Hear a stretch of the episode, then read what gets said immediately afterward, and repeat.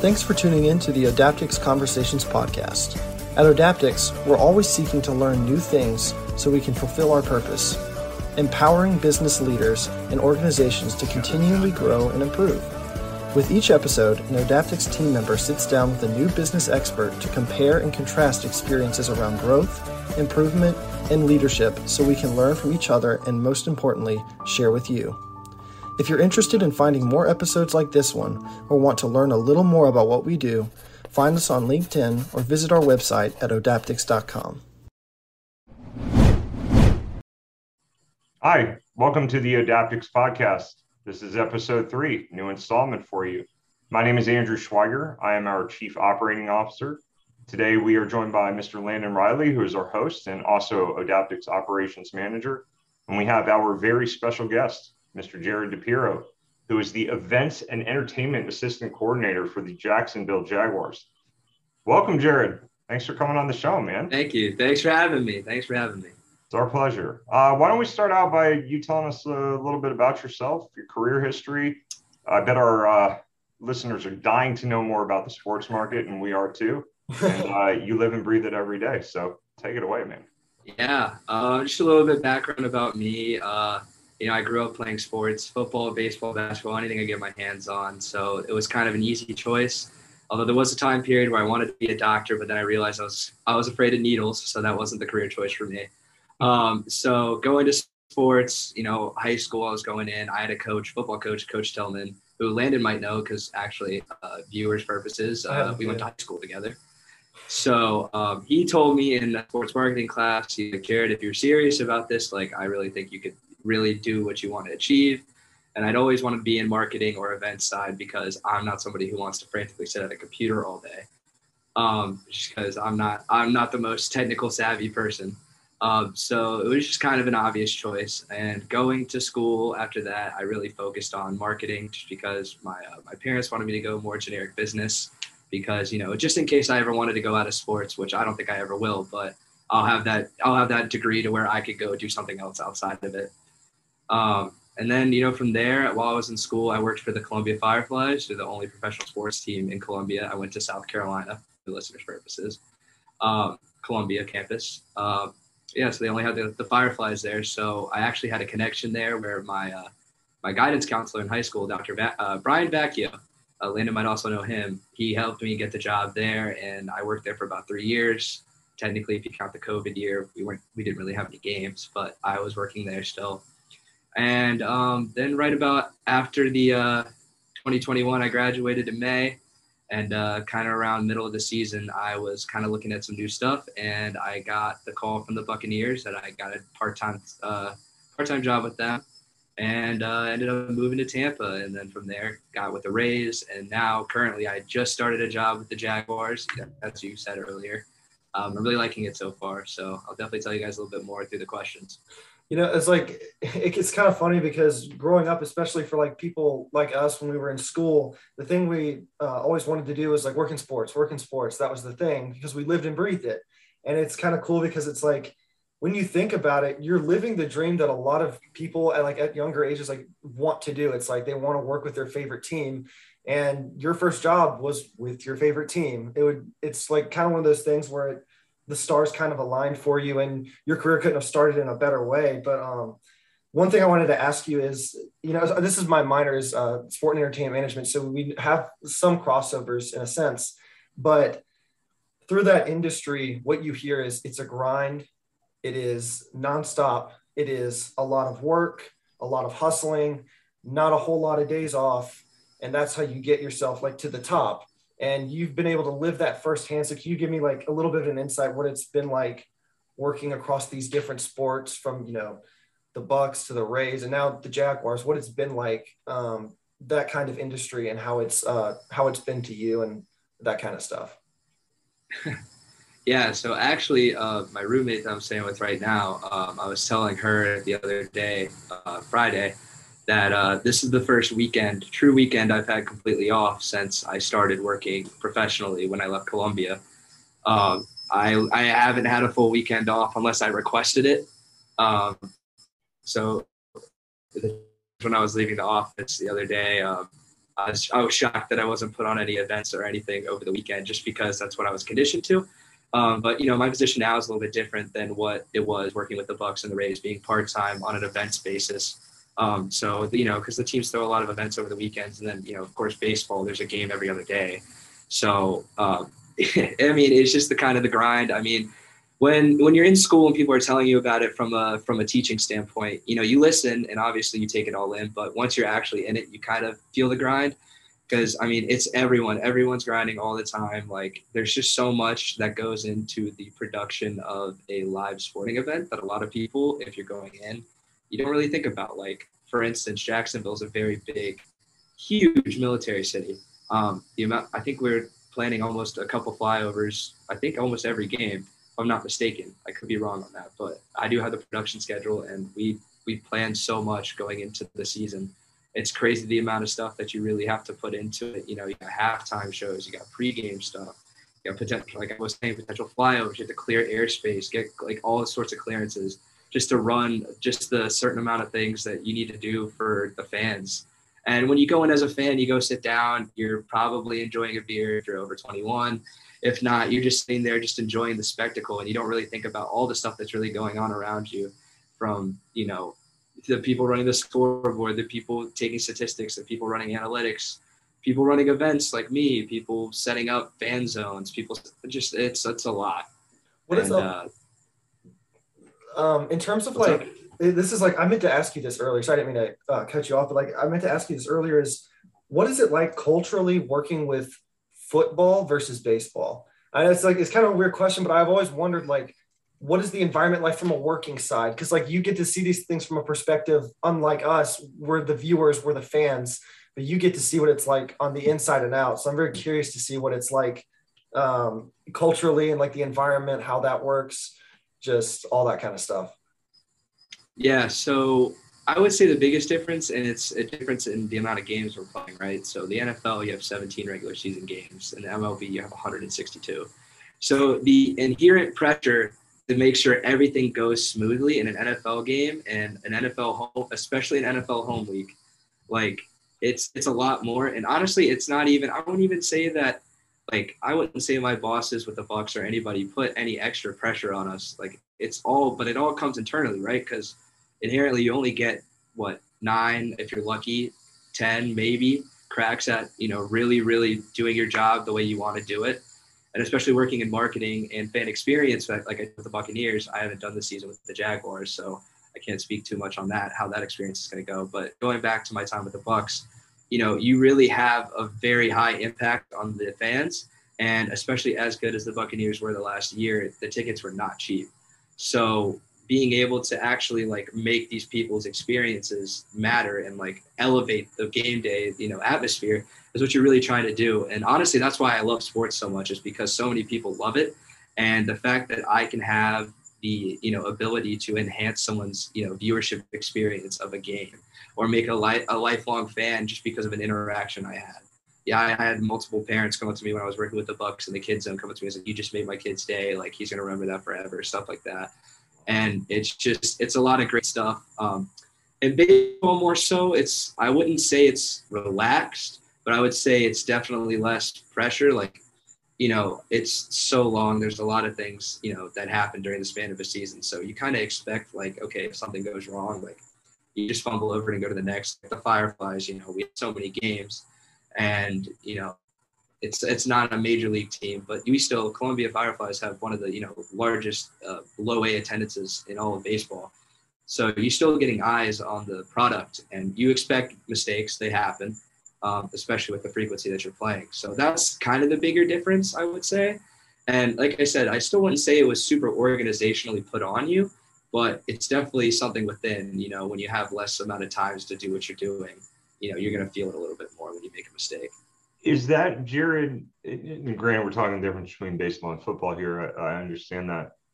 Does some of that pressure that you said that you feel, I'm curious, it's obviously self-imposed, right? Because you're working with a professional sports franchise, which, by the way, you guys said it earlier, it's everybody when they're young, it's their dream to do that. It's my dream still, and I'm old. Okay, so like, let's be real about it. I'm kind of kidding. Does the pressure, though, come both from yourself, the fact that you're working in professional sports, it's the show for a reason, right? Whether it's football or baseball. Does it come from the organization, let's call it intangibly? I mean, I know you're not going to have somebody breathing down your neck, but do they set in both of those kind of standards for success and excellence that you just naturally have to follow because it's kind of baked in? Yeah. So especially with the Bucs, a little highlight that they like to brag about, and it's awesome. It's an awesome achievement. I'm happy to be a part of it. The last 10 years, they've been number one in fan experience and customer service. So they've literally held that title for a decade. So they're that's something they really push. Like when I got there last August, I had to do a 30-minute training video on all the ins and outs of what they expect from a game, like a game day employee, even though I was more than on game day, but that's what their real emphasis was on the video was, telling us how we need to interact with fans, how to really represent the organization. And I think a lot of NFL teams are big on that. A lot of companies in general, you want any variety of professions, you want to be represented the best you can, but especially from a team that had just won the Super Bowl and had, 10 years in a row of being the greatest, and voted by the fans, customer service team in the league, you want to hold that title. So like you said, it's no one breathing down your neck, but it's kind of like the standard. At least for the Bucs, I can't speak on every other team, but for the Bucs, it was kind of the standard. And it's a great standard to have. And I'd say our entire team really lived up to that because I think we touched a lot of fans and made the game day experience, even better from what it was. It seems like one of those things that goes like across industries and was my line of thinking, because I'm thinking like how much pride they take in like customer service, how much like limiting mistakes on game days, on big performances, stuff like that. It's just one of those things that it seems like your skill set that you develop working in sports almost sets you up so well to do so many different things with your career because it gives you these foundational kind of things you learn that could just go across industries. It's like when I hear you say that, I'm like, well, that sounds like someone that anyone would want to hire or have work for them because it's about diligence. It's about hard work. It's about being punctual. It's about caring about how you're taking pride in your work, the customers, interacting with them. Like it's just hearing you say that is what it makes me think about. And it's kind of interesting because we do like, organizational culture stuff here, and to hear how usually what we're used to is hearing, the different kind of big industries, like what it's like working in those kind of companies, and not from like a sports side of thing. It's a completely different field. So it's just interesting hearing you go back and talk about exactly how that works and the ins and outs of it. Yeah, I'll kind of touch up on that. Like, I just want to shout out all of my live entertainment people that could be listening to this, because like anybody who works in entertainment kind of gets it. Like, we're all like doing this for a common goal. We want to elevate the experience for the viewer or the fan or whatever it may be, whether that be a concert, whether that be a, live sporting event. Like, that's really kind of what you'll hear from most people that work in that field is that's what we're trying to do. We all have a common goal. So I just wanted to point that out. That's really cool for whatever it's worth, man. Cause in my previous career, when I worked in mergers and acquisitions, I was around a lot of different industries, and I can tell you it is not like that in many others. There's some of those that Landon alluded to and many others, people, and I'm sure it's this way in sports to an extent, but people aren't always aligned around a common goal. In fact, that's the reason Adaptics exists, right? Is we measure that on the cultural side, as a matter of fact. But that's got to be really, really powerful and enjoyable to be a part of that. And obviously, in the case of Tampa Bay, it's produced some amazing results, right? Oh, yeah. Do you ever see, and again, don't name names, we'll protect all the guilty and the innocent here, right? Do you ever see any roadblocks to that in professional sports, where maybe there's things that do get in the way, whether it's human behavior or it's values that are inherent to an organization or anything like that? That's kind of a vague question, but yeah, does that make sense? Well, it can, and to add on to that, like in terms of, you could even just talk about how the difference between like what you saw with the different places you've worked, the different roadblocks you may have had at one place to another, even going back to when you were in college. Like, it's just kind of one of those things that I'm kind of curious to hear about. Yeah. So especially I'd say people my age. So kind of backtracking a little bit, but this one, COVID really set back sports, especially for people my age coming out of college, and Landon's aware of this. Jobs, you know, so usually how a lot of, you know, that will work is a lot of, maybe it doesn't go out that way for everybody, but it's assumed that out of college, you know, you'll do a postgraduate internship somewhere, and that will lead you to better set up for a full-time job in sports, which most of the time it does. But really the big thing was I was coming out of college. So my graduating class, we're competing with class of 2020 because there was no interns really in sports, because there weren't any fans watching any of the games because they weren't allowed to. And B, the companies were trying to cut corners. I wouldn't cut corners, not in a bad way, but cut, you know, as much cost as they could, because, you know, they're not going to make as much money with no fans. So there really wasn't a lot of internship availability. So there was teams that still had them. I'm pretty sure the Bucks still had them, but to a limited capacity. So, you know, after that, you know, you kind of get set back and people are competing with the previous graduating class to go in, and then those people had time to get experience. So a lot of people my age started the route that I went on and started with a part-time thing with a team or maybe two, like I ended up doing. And I will say at the start, you know, it can be frustrating at times when you're working a job like that, just because, you know, I went to college, I just graduated. You know, I have a lot of friends in different industries that went to go on and get a full-time job directly out of college. Obviously, they're in a more demand-based, you know, field like, you know, IT or engineering or whatever, but it can be frustrating at times, and I think that gets to some people. So that could definitely be a big roadblock that I would say, just from what I've noticed, you can see that some people my age, or maybe even a little older, that was still stuck in the same position can grow a little frustrated. I mean, everyone's different. So I'm not here to judge anybody on that. And I completely understand the frustration.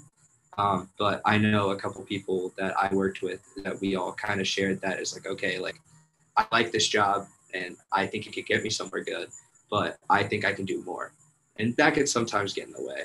I would say for the most part, the main thing that really gets in the way are the people that that think that working in sports is just going to be a direct avenue to A, interact with the fans, and B, just get free entry into everything. Because a lot of those people don't really show up and work the hardest. And I'm not name dropping anybody, but I've seen it before. People just kind of, you know, go and want to take pictures with players, get autographs, and do all that when you're not supposed to, especially because you're representing the organization. And while you can be a big fan, like as Landon kind of mentioned, the Bucks are my favorite team. That, you know, they always will be. I grew up a Buccaneers fan. I didn't really have a choice. I was born into it. But, you know, there's still a level of, hey, like I can't fangirl if Tom Brady walks by me, or if I'm working an event with Joe Tryon-Shoyinka, the first round draft pick the year that I went there. Like I can't fangirl. I mean, obviously you can talk to them and, you know, on a, you know, when they're done with the event, but, you know, that's something you have to maintain a professionalism about you. And some people can't handle it once they get into the limelight. So that could maybe get in the way, but really the majority of people that, at least that I've worked with firsthand, haven't really had that issue. So I can only think of a couple instances where that kind of got in the way. Sorry to interrupt you. No, you're good.